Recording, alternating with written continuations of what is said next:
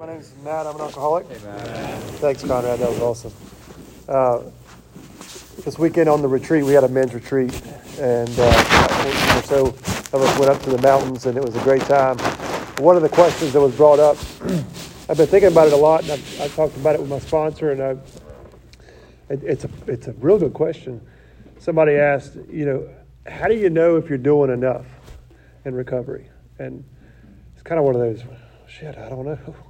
Uh, but after I, you know, it's like a two and a half hour drive back home. I, I, my sponsor and I were kicking it back and forth. How do you know if you're doing enough, right? Uh, in a meeting earlier today, I, I heard this guy say his sponsor told him that, all right, if you're going to six meetings a week, uh, I got a plan. Let's try this.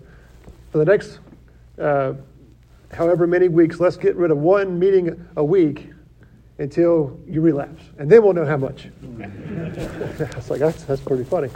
But it's, you know, I, who knows the answer? But uh, I did think about it a little bit, and, and it's like we talked a lot about this concept of when I came into recovery.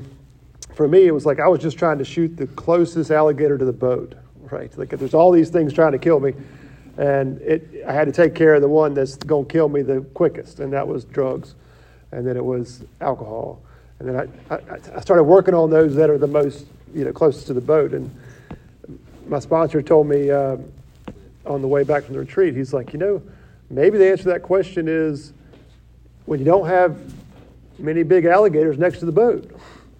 You know, like you've worked the steps and you've, you're, you're taking care of it. You got those kind of at bay. And I was like, that's a good answer.